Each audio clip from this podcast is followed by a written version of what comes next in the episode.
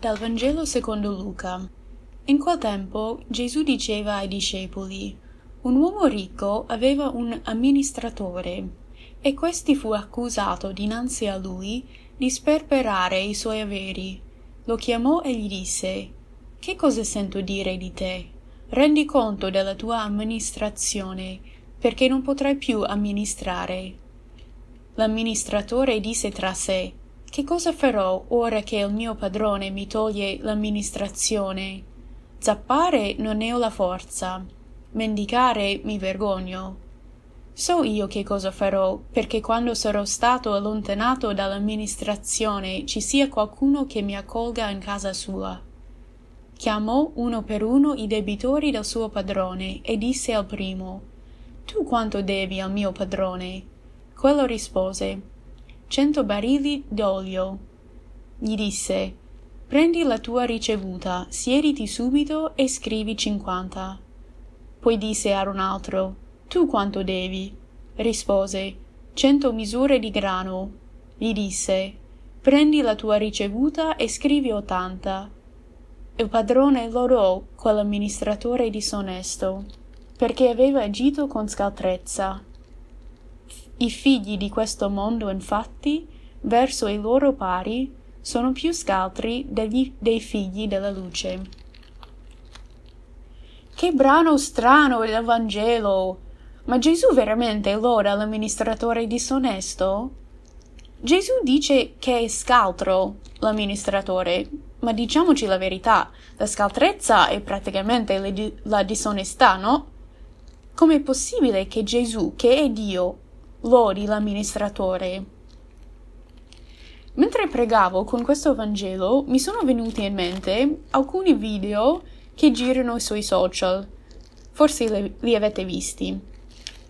Di solito c'è un genitore con il cellulare in mano che entra in cucina solo per trovare i bambini e la cucina ricoperti di farina il genitore entra e chiede ma che è successo e i bambini guardano in shock e si rendono conto di quello che hanno fatto.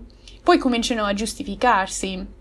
Forse volevano fare una torta per il genitore, ma più delle volte camminavano solo guai. Come risponde quel genitore? Voi che siete genitori lo sapete meglio di me, però secondo me ci sono due modi in cui rispondere. Il primo è arrabbiarsi.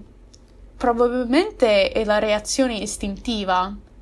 Speriamo però che venga poi la seconda reazione, che è quella di guardare i propri figli con amore. Forse ridi un po' e i bambini cercano di spiegare, o forse si rendono conto di ciò che hanno fatto e chiedono scusa.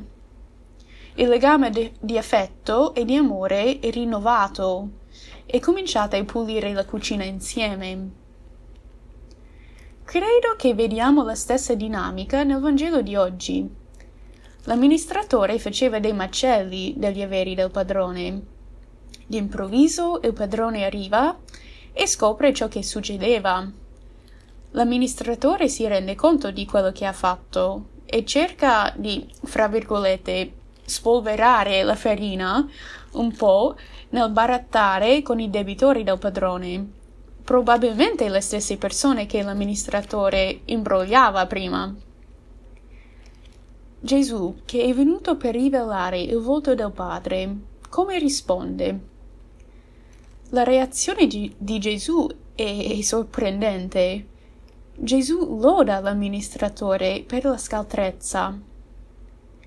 Questa è la reazione di un padre che ama i suoi figli.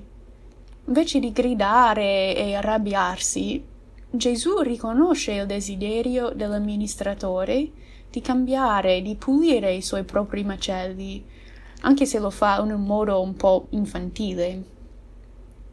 Ogni pagina del Vangelo ci ribadisce che Gesù sia venuto per i piccoli, i perduti, i malati, gli emarginati. Lui sa che siamo ricoperti di farina nella cucina Cosa condanna Gesù invece? Gli ipocriti, quelli che non credono di aver bisogno del Salvatore, quelli che cercano di essere adulti e prendere il posto del Padre, quelli che negano che abbiano ricoperta, ricoperta la cucina in farina.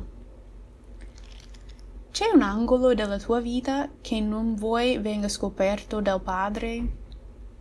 Dove hai bisogno di aiuto per pulire la farina che ricopre la cucina della tua anima? Secondo me l'invito di oggi è che anche gli sforzi piccoli e mal indirizzati del nostro pulire la farina quando il nostro macello in cucina viene scoperto, ecco, quegli sforzi non vanno perduti.